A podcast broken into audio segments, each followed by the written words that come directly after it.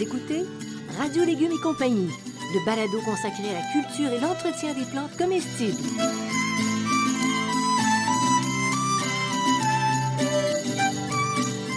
Laitue, Basilic, plantation, poivron, bleuets, pollinisation, haricots, arrosage, fraises, insectes ravageurs et maladies, concombres. fertilisation.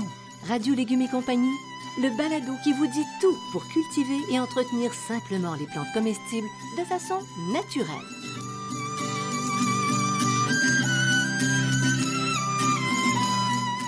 Cette émission vous est proposée par Bionic, une gamme de produits certifiés biologiques.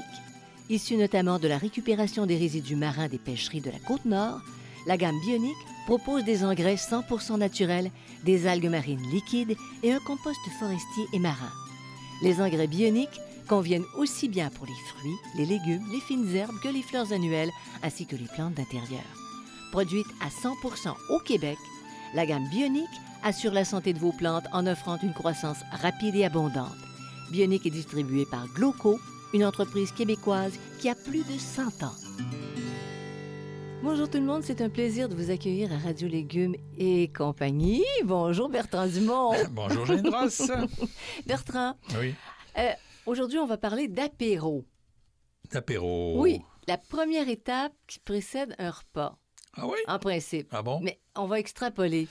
Nourrir- on, va- on va nourrir un apéro avec le sol. OK. Ce que tu veux parler, c'est que tu veux parler des apéros, des produits d'apéro plutôt que l'apéro en lui-même. C'est ça?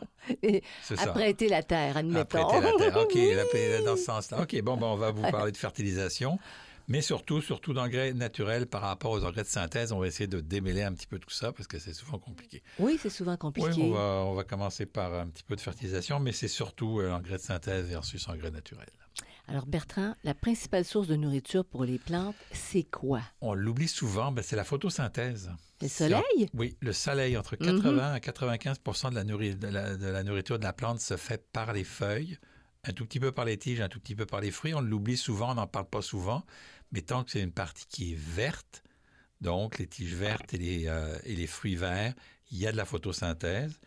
Donc, c'est l'absorption du gaz carbonique, le CO2, et le rejet de l'oxygène, le O2. OK? Euh, et le carbone que ça va dégager, donc puisque CO2 moins O2, ça fait du C, donc C, c'est du carbone. Il est utilisé dans- de toutes les manières dans la plante. Là, c'est, c'est- le carbone, c'est, la vie, en fin de compte. Le carbone, c'est la vie, on va retenir ça. Mais maintenant, pourquoi apporter de l'engrais? Si la plante se nourrit du soleil, si elle se nourrit de- du gaz? Ben, il reste à un euh, 15 à 20 un 5 à 20, pour- à 20 de, de besoin. Et c'est là que l'engrais, donc les éléments minéraux, vont intervenir. Ils sont indisp- indispensables pour le métaboliser le carbone. Donc, le carbone tout seul, ça donne rien. Il faut des éléments minéraux, OK? Euh, et donc, c'est des éléments qui sont complémentaires au carbone et qui sont contenus dans les engrais. Et c'est aussi des facteurs limitants.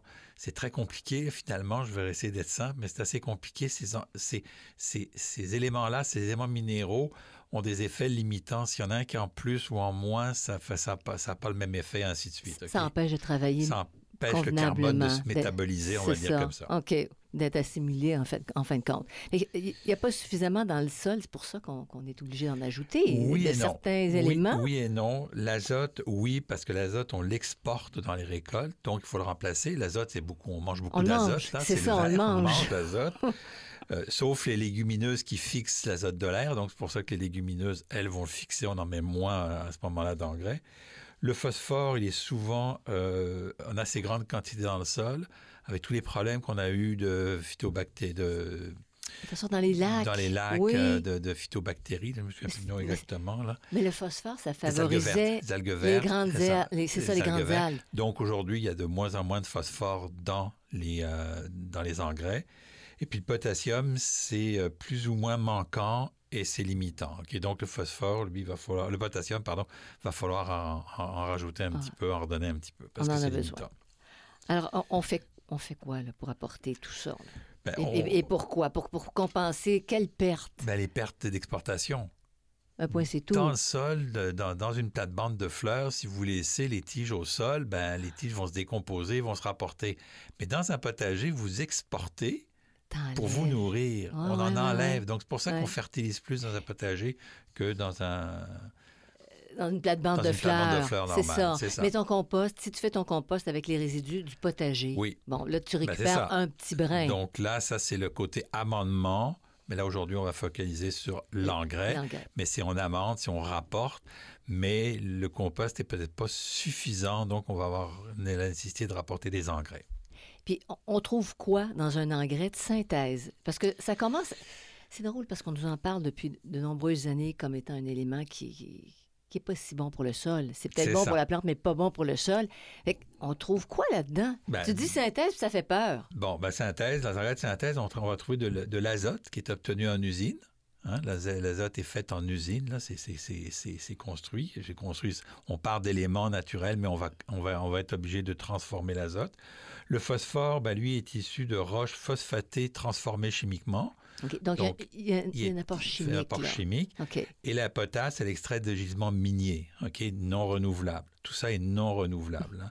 Donc, c'est le fameux N pour azote, P pour phosphore et K pour potasse, le fameux NPK des engrais de synthèse. Puis comment ça fonctionne, les fameux engrais de synthèse? Ben, c'est facilement soluble. hein. On les rend facilement solubles. là. Donc, ça veut un engrais soluble, ça veut pas dire qu'un engrais qu'on met dans l'eau. Ça veut dire qu'un engrais qui va se dégrader rapidement, il va passer dans la solution du sol, puis il va être absorbé par la plante. OK? C'est son, son- son processus, là. Euh, c'est c'est- c'est vraiment là, là, facilement soluble, c'est ce qu'il faut retenir pour l'engrais de synthèse, pour l'avantage. Bon, ah ben justement, on va parler des avantages. Vraiment, là, une- si tu nous donnais une liste des avantages des engrais de synthèse. Un résultat très rapide. hein, Ah, c'est ça. quand Pour ça que c'était C'est pour ça vendeur. que c'était vendeur. Euh, L'augmentation du rendement à court terme, une formulation constante. C'est toujours constant, c'est toujours égal, parce que c'est fait, c'est fait en usine, c'est un processus chimique qui est bien fait. Et en général, c'est facile d'utilisation et de conditionnement. OK, t'as pas à brasser quoi que ce stable. soit. C'est très Mm. stable. OK, c'est des granules, c'est des, liquides, c'est très stable. Fait que c'était récupéré par la grande industrie alimentaire de ça. production. Maintenant, donne-nous la liste. Là, tu- c'est pas si pire. hein. Un, deux, trois, quatre éléments euh, qui sont avantageux. Correct. On rentre maintenant dans les inconvénients, Bertrand. Effet de courte durée. Si c'est rapide, c'est de courte durée. Donc, il va falloir en mettre souvent. OK? Euh, il faut recommencer le plus souvent les applications. Soluble. On a dit que c'était soluble. Mhm. Donc, lessivage rapide. Ça sort du terrain par les eaux de ruissellement et ça va polluer dans les eaux parce qu'il va rester des éléments Et tu- chimiques. Et tu le perds sur ton terrain. Tu le perds sur ton En terrain, plus. puis tu l'envoies polluer les eaux. Euh, les plantes qui poussent plus, ce qui est un avantage, mais sont moins résistantes aux insectes et aux maladies. Donc, ce qu'on a vu, c'est que l'augmentation d'utilisation des engrais a amené une augmentation de l'utilisation des pesticides. Donc, réduire les pesticides f- peut-être aussi euh, avec une balance de réduire les engrais. On dit de réduire les pesticides, mais c'est peut-être aussi changer la méthode de culture. Mhm. Après ça, on va avoir une, une salinisation ou acidification des sols qui va emmener à long terme une stérilisation des sols, donc une infertilité des sols. Mais ça, Bertrand, c'est un gros problème planétaire. Puis on, on Ouais. dit stérilisation puis infertilité. Combien ça prend de temps pour, admettons une terre agricole là, qui a été traitée euh, aux, engrais de synthèse pendant Ouais. des années, combien ça pourrait prendre de temps? Tout va dépendre de la terre et de, et de- du type d'engrais qu'on va, qu'on va, qu'on va avoir, qu'on va avoir utilisé. En général, on considère que ça prend 30-40 ans avant vraiment de rendre la terre infertile. Et pour la ramener, Oui. on ne la ramènera pas avec des engrais. Il va falloir mettre de la matière organique et c'est à peu près 5 à 10, 15 ans, 20 ans, dépendant du type de sol puis du type de problématique. Fait que ça te prend 40 ans pour ruiner une terre. Puis ça te en prend pre- 15, presque, 20 presque- ans presque pour, autant, ouais. presque autant pour la récupérer, la remettre en culture, mais pas la récupérer dans l'état où elle devrait être normalement. C'est possible de Ouais. faire marche arrière. C'est mais possible de faire marche long. arrière, c'est très long. Il faut savoir que c'est entre 3 et 5% des terres annuellement qui sont dégradées par la, par la, la- la stérilisation. OK, donc, c'est très important comme, euh, comme problématique. Mais on n'en parle pas tant que ça. Hein? Ça- Non, sort dans des études. Oui. Tu le vois passer, toi, tu, tu, tu suis tout Oui, ça. oui. là, puis... OK. Mais on n'a pas fini, là, notre liste Non, on d'inconvénients. On Et en continue. réalité, ça tue la vie du sol. OK, c'est ça. ces produits chimiques solubles vont tuer les bactéries, les champignons et tout ce qui est dans la vie du sol. Donc, c'est pas, pas bon pour eux autres. là. Et qui est nécessaire pour les plantes. qui est nécessaire pour les plantes, oui. Donc, c'est. euh, il faut utiliser aussi de grandes quantités d'intrants pour une petite quantité utilisée par la plante, puisqu'il y a beaucoup de lessivage. C'est très soluble, c'est très rapide, mais la plante, elle ne peut pas tout absorber en même temps. Fait qu'on met des quantités plus importantes à cause du lessivage, et donc, plus on en met, plus il y a de lessivage, une espèce de... de cercle vicieux. De cercle vicieux. Mm. Puis en dernier, ça n'apporte que du NPK. Et ça, c'est pas complet. Et ça, c'est pas complet. Donc, il n'y a pas d'oligo-éléments, il n'y a pas d'éléments secondaires. Il faut refaire des applications avec des éléments secondaires. Donc, c'est un peu la, différence. Alors, la liste des, inconvénients est drôlement plus longue que les avantages ben des engrais de synthèse. C'est pour ça qu'on commence à s'intéresser de plus en plus aux engrais naturels. Bon, alors, il y a une sous-question. Un engrais qu'on dit à dégradation lente ou à libération contrôlée. Bon. Bon. Est-ce que est-ce que c'est pareil avec les avantages et inconvénients de ce que tu viens de nous dire? Il y a des avantages. Un petit avantage, c'est qu'en fin de compte, c'est un engrais de synthèse enrobé dans un, dans un produit qui ralentit la libération. C'est pour ça qu'on parle de libération contrôlée. Les effets sont assez similaires, sauf que ça va être moins rapide, bien sûr, parce que c'est contrôlé, sauf pour l'alimentation rapide. Donc, ça va être moins d'alimentation rapide, mais aussi, de l'autre côté, ça va être moins de lessivage. Bon, fait que tu as un avantage, là. Donc, il y a un avantage. Un certain avantage. Mais euh, des engrais à libération contrôlée, oui. c'est pas ce qui c'est pas dans l'industrie ce qui est utilisé. Ben, c'est beaucoup plus cher. C'est ça.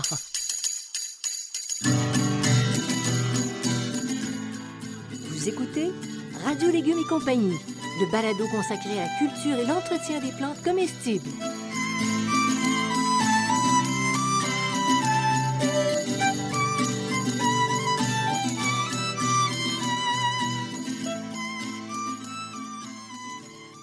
Des engrais 100% naturels bioniques est éco-responsable et certifiée biologique par Québec Vrai. Le jardinier exigeant y trouvera des engrais adaptés pour ses semis, ses fines herbes, ses fruits, ses légumes, ses fleurs annuelles et vivaces, ses arbres, arbustes et conifères, ainsi que ses plantes d'intérieur. Ces engrais peuvent facilement être associés à Bionique Compost Marin et Forestier lors de la préparation du sol et à Bionique Algues Marines pour la fertilisation d'entretien. Vous bénéficiez ainsi de leur synergie. La gamme Bionique est en vente dans les centres de jardin.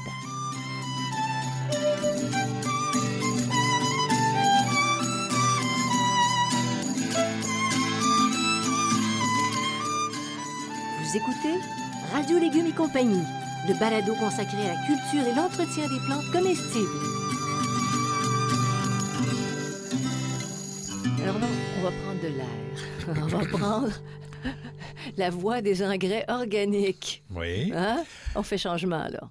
Bon, c'est. Euh, les définitions sont compliquées parce qu'elles font débat parfois sur ce qu'est un. pardon. Un, un, engrais organique.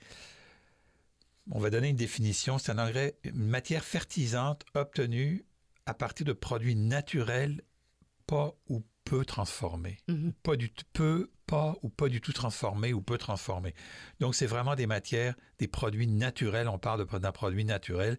Il y, a, il y a des transformations de chimie biologique, là, mais il n'y a pas de transformation de chimie de synthèse.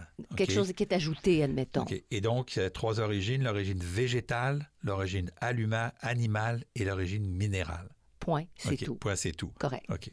Alors, comment ça fonctionne, les engrais naturels, par opposition aux engrais de synthèse qui sont facilement accessibles, Ils sont moins solubles. OK. OK. sont libérés tranquillement avant d'être utilisés par la plante et ils contiennent de la matière organique. Si vous voyez matière organique, c'est parce que, parce que le végétal ou l'animal, c'est des matières organiques, OK? Dans le minéral, il n'y a pas de matière organique en, en, tant que telle, là, mais les engrais minéraux euh, naturels sont moins nombreux aussi. ça sert, ça sert aussi d'amendement. C'est-à-dire que tu améliores ton, sort, ton sol et ton sort. Tu améliores ton sol et surtout, cette matière organique-là va être bénéfique pour tes insectes du sol.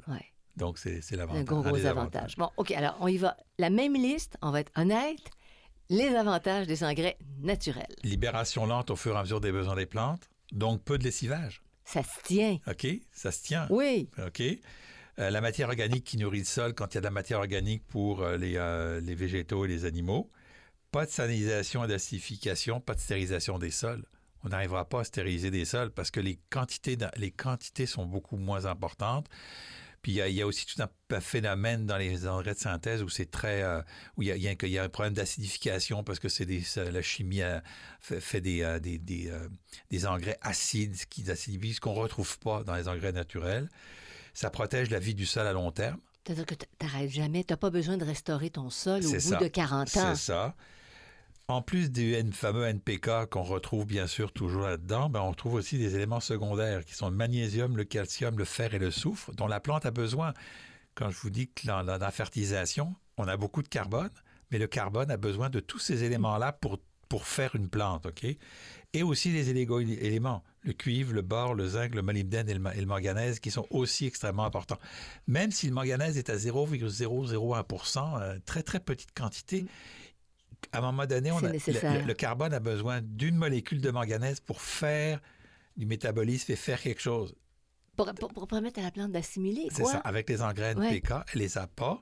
Avec les engrais naturels, elle, va- les avoir. Bon. Et, et- et donc, si on veut les avoir avec les engrais, les engrais de synthèse, il faut les rajouter. Il faut revenir faire une. Il faut rajouter ça dans les engrais parce qu'ils ne sont pas naturellement là. Mais ça doit se faire. Il doit y avoir, ça il se fait, oui, ça se fait, oui, à ça se fait. Il y en a qui se fait que ça se fait de rajouter des, des oligo-éléments. Et souvent, les oligo-éléments vont donner de la force à la plante, vont permettre euh, de protéger la plante contre les agresseurs. Mais à ce moment-là, les gens vont dire, ce- ce- ceux qui sont preneurs des engrais euh, de synthèse, on dit, ben, on a juste à ajouter, c'est tout. Oui, mais. Tu as quand même la salinisation, C'est plus puis la... c'est- ça, mais c'est parce que les- il y a- ce que ça sous-tend là-dessous, il y a deux philosophies. Il y en a une, c'est nous, euh, on- on nourrit la plante. Ok, ça c'est les engrais de synthèse. Le sol est un support, on nourrit la plante. L'autre côté, c'est nourrir la vie du sol pour nourrir la plante. C'est là qu'on met des amendements puis qu'on met des engrais, ok, de- de- de- naturels, où là on va supporter la vie du sol pour supporter la vie de la plante pour donner de la, production. ça va dans le sens de la nature. Et la nature est faite Ben comme oui. ça. ok Donc, c'est deux approches qui sont différentes et qui ont des effets différents sur le sol. Liste des inconvénients maintenant pour les engrais organiques. Des rendements moins spectaculaires. Ça ne veut pas dire de mauvais rendement, là. Faut Ça bien veut faire dire un mauvais. C'est Ça ne veut pas dire un mauvais C'est chaud. moins spectaculaire, OK? les effets sont plus lents. Donc, quand on va, on va commencer à en mettre, on va, on va voir les effets plus lents. Le produit est moins standardisé, OK? Il, est plus, il évolue plus. Et euh, l'utilisation est parfois plus complexe parce que c'est pas soluble. OK? Donc, c'est, ça, ça va être... on, rentre dans une autre dimension. D'un côté, on a quelque chose de rapide euh, qui se fait vite, puis qui, dont on voit le résultat rapidement. Puis l'autre, ben, ça prend du temps. Donc, c'est un peu deux philosophies de jardinage différentes. Mais est-ce qu'on pourrait comprendre, Bertrand, que si tu dis c'est moins soluble ou pas soluble, il y a des éléments dans les engrais organiques qui sont moins... Mais ils, deviennent à ce moment-là un amendement puis un substrat, ils Ben, deviennent euh, tout un à fait, soutien. oui. Ah, On peut-tu dire ça? Non, techniquement, c'est pas un amendement, mais ils vont, co- comme ils sont moins solubles, ils vont rester dans Ils le sol plus longtemps. Donc, leur effet va être à plus long terme. C'est-à-dire qu'on on n'essaye pas, on n'essaye pas d'avoir un rendement maximum rapidement. Et c'est ce dont on s'est rendu compte depuis, euh, depuis 100 ans, c'est qu'on se retrouve avec des, des terres qui sont abîmées, alors que là, on va, on va jouer sur le long terme, on va jouer sur le court terme. C'est vraiment la différence entre les deux. Alors, la différence, justement, des types d'engrais organiques, parce que là aussi, il doit y avoir des différences. Alors, les engrais d'origine végétale, vous en donne quelques-uns. Les algues liquides, les farines d'algues, la cendre de bois, qui apporte le potassium. Celles d'origine animale, les émulsions de poissons, euh, les farines de sang, les fumiers de poules desséchées, les sources euh, sont des sources d'azote. Les farines de crevettes, de crabes, de poissons sont des sources de phosphore. Les engrais d'origine minérale, donc le basalte, euh, le sulpomalgue pour les apports de potassium et la poudre de phosphate minéral pour le phosphore. Euh, et en plus de ça, les engrais d'origine, bon, ils contiennent tous des oligo-éléments, là, donc ils sont tous présents. La récupération, par exemple, si, tu vas dans les, euh, les engrais d'origine animale, émulsion de poisson, puis tout ça, est-ce qu'on, vraiment au Québec, on a une récupération de tous ces résidus là, de les la émissions de pêche? poisson, on en trouve moins aujourd'hui. C'est les algues, c'est beaucoup les, les- les algues liquides et les farines d'algues et tous les produits de la mer, là, parce qu'il y a un petit- il y a un- il y a- il y a un composé qui s'appelle la chitine, qui on, on retrouve dans les produits de la mer, qui on retrouve dans la carapace de tous les, les produits de la mer, là, de, de- Les quand- des crustacés. crustacés, Ouais. qui est très intéressante parce qu'elle protège les plantes contre les insectes et les maladies. Fait que l'émulsion de poisson, c'est moins ça aujourd'hui? Ben, ou il y en, en a moins, encore? on en trouve moins. moins. Mais on en trouve aussi, là, on en trouve sous, sous d'autres noms, là, mais on en trouve aussi. Mais est-ce qu'on a une industrie qui est, su- qui est capable de subvenir aux besoins au Québec? Ben oui, parce qu'on est un pays maritime, alors Ben, euh, aller ça. chercher des algues, c'est pas un problème. Est-ce que c'est suffisamment exploité? Est-ce qu'il y en a qui arrivent à vivre oui, de oui, ça? Oui, oui, il y, a, il y a- il y a des compagnies, il y a suffisamment de compagnies qui font des algues, euh, des, des, des algues, là, c'est pas un problème. Là. C'est vraiment là, on en trouve partout. Fait qu'on n'a pas d'excuse au Québec, du moins. Non, du, de pas pour utiliser d'algues. s'approvisionner avec des, c'est ça, des produits naturels. Alors, si on résumait, bon, les différences entre les engrais de synthèse maintenant et les engrais naturels. Ben, je dirais c'est le fast-food pour les engrais de synthèse, vite, vite intégré, ingurgité, pas nourrissant à long terme et pas bon pour la santé des plantes et surtout du sol. Ben, c'est ça. Hein? Puis l'autre côté, c'est une cuisine de terroir. L'engrais naturel, c'est la cuisine de terroir. Mélanger lentement, bien-être prolongé, bon pour la plante et le sol. OK? Donc, c'est bon pour le goût, bon pour la, nourriture. D'un côté, le fast-food, de côté, la cuisine de terroir. Pour moi, c'est comme ça que ça résume, là. J'adore. Vous pouvez choisir. J'adore comment tu nous résumes food ou terroir, c'est à vous de voir. c'est à vous de voir.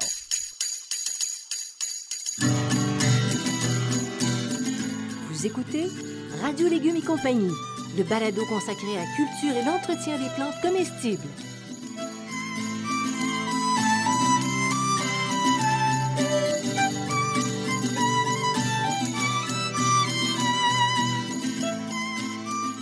Vous êtes à la recherche de réponses sur la manière de cultiver votre potager, vos légumes et vos fines herbes? Je vous propose le jardin potager, questions de jardinier, réponses d'un horticulteur. Dans ce livre, je réponds à plus de 1400 questions. Elles abordent aussi bien l'aménagement du potager, l'entretien du sol et des plantes que la récolte. Je réponds aussi aux questions concernant 30 légumes et plus de 20 fines herbes. Le jardin potager, questions de jardinier, réponse d'un horticulteur, un produit 100% québécois, est en vente dans les librairies du Québec.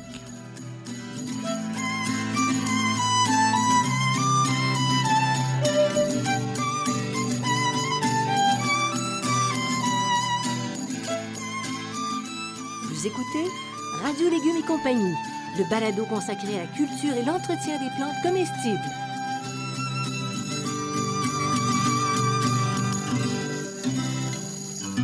Est-ce qu'on peut utiliser les engrais et amendements ensemble? Sans aucun problème. Ouais. Sans aucun problème, sauf qu'il falloir prendre en compte les apports réciproques en éléments nutritifs.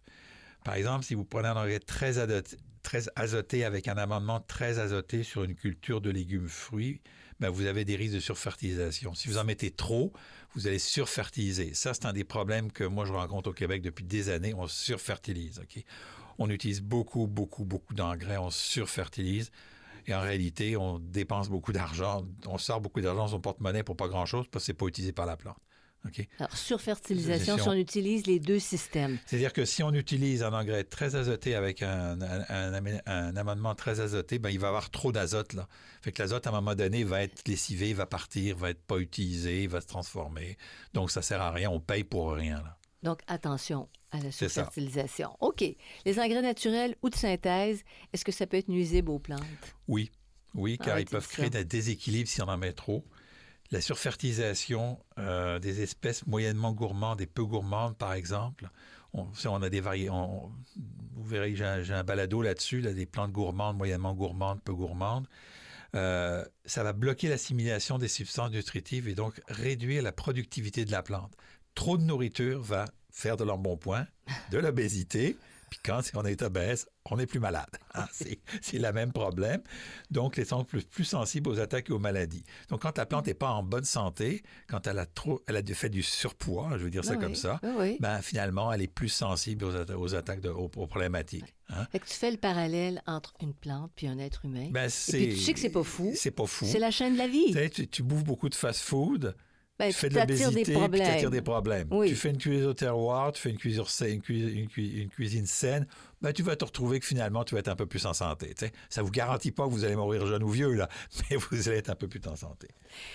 Puis maintenant, l'utilisation d'engrais naturels ou de synthèse, est-ce que ça a un impact sur le goût des légumes? On se pose la question. Ah, vaste question, vaste question qui n'est qui pas prêt de trouver une réponse en réalité. Euh, certaines études tentent à démontrer que les légumes cultivés biologiquement ont plus de goût. OK? On a fait des, études, des études et des études à l'aveugle aussi. Mais en fin de compte, le problème, c'est le goût. Euh, c'est une affaire très personnelle et très suggestive, le goût. Évidemment. Hein? Ben oui. Euh, on le sait, on est des Mm. deux bords de la table. Toi, t'aimes plus épicé, puis moi, l'épice. Les affaires très épicées, j'aime moins ça. Euh, moi, j'aime ça, les, les trucs naturels, presque sans... Parce que sans un goût. presque, non, mais juste le goût du, le goût du Oui, légume, le goût du fruit. Puis d'autres, ben, ils rajoutent des affaires. OK? Moi, mettre du sirop d'érable sur, du, sur des framboises, c'est pas bon pour le sirop d'érable et pas bon pour les framboises. J'aime le sirop d'érable tout seul et les framboises toutes seules. Tu perds le goût. Alors que des gens vont aimer ça, mélanger ça, OK? Euh, et puis, il y a des très nombreux facteurs qui rentrent en ligne de compte. Il y a la variété, le climat, le type de sol, la saison, la chaleur avant la maturité ou la récolte, le stade de la récolte peuvent influencer le goût. Donc, tout ça au-delà des engrais. au-delà des engrais, c'est difficile à dire. Il faudrait, Mm. faudrait vraiment mettre des plantes dans des conditions toutes les mêmes, euh, des variétés toutes les mêmes, puis comparer les goûts. Puis d'une année sur l'autre, les goûts changent aussi. Donc, Mais c'est ça, euh, étant donné le soleil, puis tout. tout C'est ça, ça que le soleil, le- la pluie, Puis- tout ça va changer. Mais tu sais, si tu prends les, le terroir en France pour les vins, oui. mais certaines régions donnent. euh, tu vas avoir un, un type de, de, De vin, oui. de raisin. De raisin. Puis si tu le déplaces de région, il n'y a pas le même goût. Non, puis c'est rappelle-toi que dans le vin, tu as des millésimes. Donc une année sur l'autre, le vin n'est pas le même. Il y a des meilleurs millésimes, il y a des meilleures années que d'autres. OK, donc pour un même terrain et une même variété, il y a une année le vin est considéré comme excellent, puis l'année d'après, le même raisin, Ouais. la même parcelle, le vin est considéré comme moyen. Oui, il y a Donc, eu moins de pluie, plus de pluie, plus- plus tout le monde. C'est ça. ça. Donc, c'est pas forcément la manière dont tu vas le cultiver que les éléments environnementaux. Fait- Donc, c'est un débat qu'on clora pas. Fait l'impact des engrais naturels ou de synthèse sur le goût, là, C'est très difficile. très difficile à dire. Parfait. Moi, j'aurais tendance à dire que oui, effectivement, c'est mieux de Un engrais naturel. un engrais naturel. Mais ça, c'est vraiment de pour moi parce que j'ai aucune preuve. Parfait, parfait. Ben voilà qui complète notre sujet pour aujourd'hui. Puis finalement, on parle de, de fertilisation. Je trouve ça très intéressant. Je trouve ça même amusant. C'est le fun de comprendre tout ça, comment ça fonctionne. Alors, vous allez sur la page radiolégumes.com, puis vous cliquez pour rester informé des autres parutions, parce qu'il va en avoir d'autres. Puis je voudrais remercier Bionic de Gloco. hein, puis euh, euh, Xavier Gervais-Dumont pour la musique, son frère Charles pour l'assistance technique. Puis merci d'avoir été des nôtres encore une fois. Merci Bertrand pour tes infos. Merci, puis à la prochaine. Bye bye.